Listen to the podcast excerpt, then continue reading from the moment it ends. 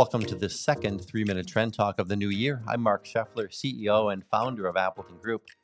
Well, with 2022 now behind us, it's time to look forward to what this new year could bring.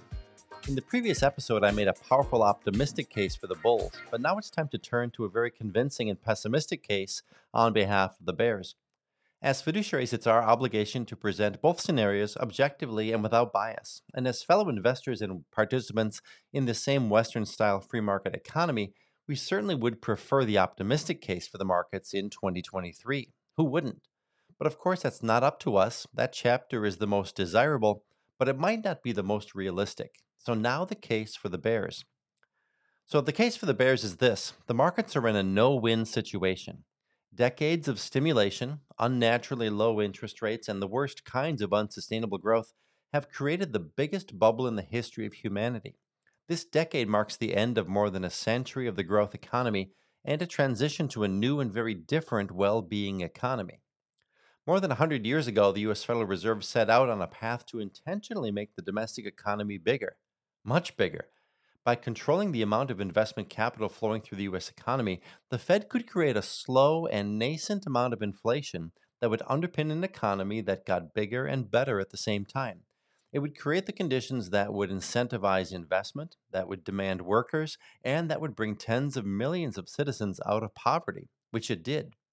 It would also break the natural ebb and flow of inflation and deflation that had existed for centuries in the Western world. I say natural because the system of the time had a more natural flow to it. When prices would increase, demand would drop, bringing prices down in a very natural way, which would then spur demand again, and the cycle would start over and over. It worked, slowly and inefficiently, but it worked. But the Fed's intervention system has a fatal flaw in its design.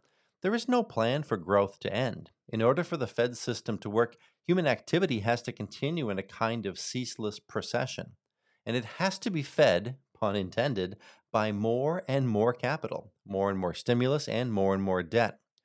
There's good evidence that the peak efficiency of the system was marked in the mid 1980s. That's 40 years ago, and the period of economic expansion since then has been largely artificial.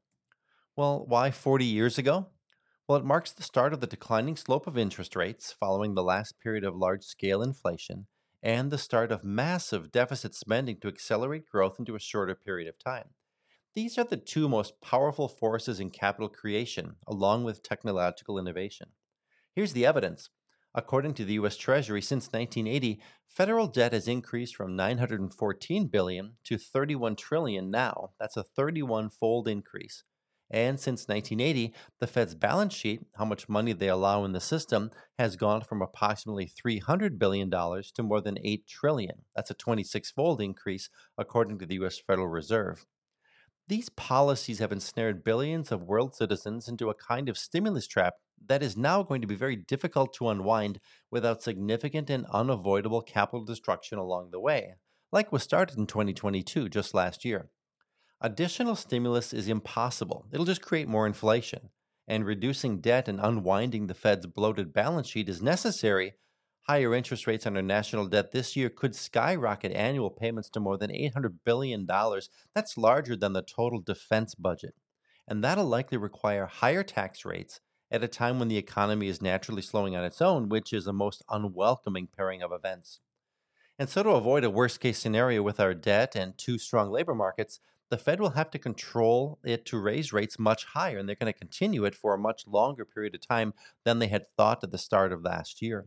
Consumption has to slow down, construction has to slow down, economic output has to slow down, and that comes with a cost to capital.